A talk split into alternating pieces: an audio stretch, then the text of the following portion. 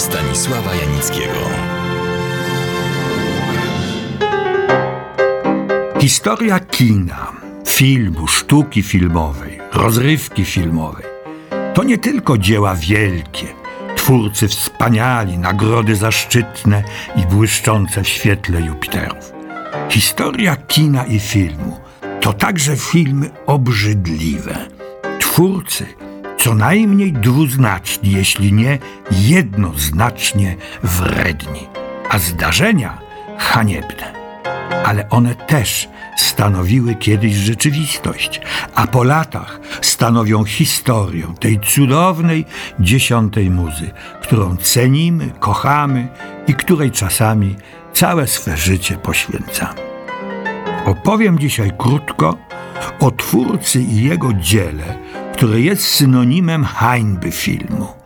Jest nim reżyser niemiecki Veit Harlan i jego sztandarowy film Żyd Süß.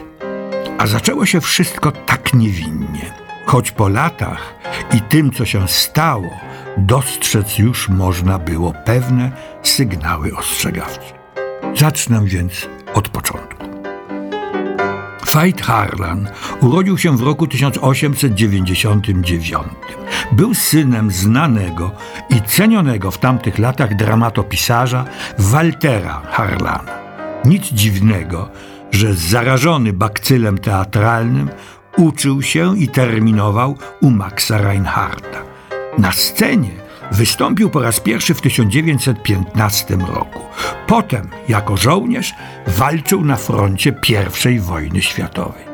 Jego prawdziwa praca i kariera aktorska rozpoczęła się w roku 1920 i trwała nieprzerwanie przez następne 15 lat.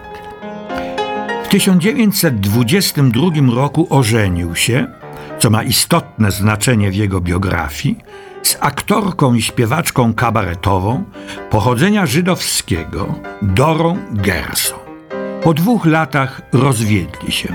Niektórzy historycy twierdzą, że to ona odeszła od apodyktycznego fajta. Nie to jest jednak ważne, a to, co stało się później. W czasie II wojny światowej Dora Gerson wraz z całą swoją rodziną została zagazowana w obozie śmierci Auschwitz. Rzecz jasna, Veit Harlan nie miał bezpośrednio z tym tragicznym wydarzeniem nic wspólnego. Ciekawe, że wiele biografii pomija ten fakt i ten epizod z życia Feita Harlana. Słuchacie Odeonu Stanisława Janickiego w RMF Classic. W szranki wszedł w roku 1934, rok po dojściu do władzy Adolfa Hitlera i jego faszystowskiej mafii. Znamienne. W momencie, kiedy nastąpiła ta fatalna dla Niemiec i całego świata zmiana władzy w 1933 roku, Veit Harlan w wywiadzie dla Goebbelsowskiej gadzinówki Völkischer Beobachter opowiedział się jednoznacznie za polityką narodowo-socjalistyczną. Jakoś o tym po wojnie, w toku wytoczonych mu procesów, zapomniano, albo raczej chciano zapomnieć. Filmy Fajta Harlana, które kręcił od 1934 roku, jednoznacznie potwierdzały jego sympatie narodowo-socjalistyczne. Jest swoistym paradoksem, że tak perfidnie udało się wykorzystać zarówno pojęcie narodowy, jak i socjalistyczny.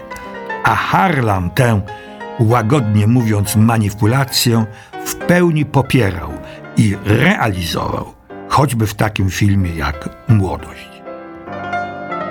W roku 1939 Veit Harlan żeni się z piękną i bez wątpienia utalentowaną aktorką szwedzką, oczywiście niemieckiego pochodzenia, Christiną Söderman. Od tej pory stanowią oni pokazową germańską parę III Rzeszy. Filmem Dzieło obojga, sztandarowym i dla hitlerowców wzorcowym był w 1940 roku Żyd Süß. oparty na noweli Wilhelma Haufa z początku XIX wieku i powieści Leona Feuchtwangera z 1925. Ta opowieść o wydarzeniach w księstwie Wirtembergi na początku XVIII wieku, o roli księcia oraz jego bankiera Oppenheimera, pełna jest dramatycznych wydarzeń, nie mających wiele wspólnego z pochodzeniem bohaterów. Veit Harlan i Józef Goebbels, bo on kreślił główne rysy filmu, przekształcili tę pełną konfliktów opowieść w jednoznaczny, prymitywny, propagandowy hecfilm.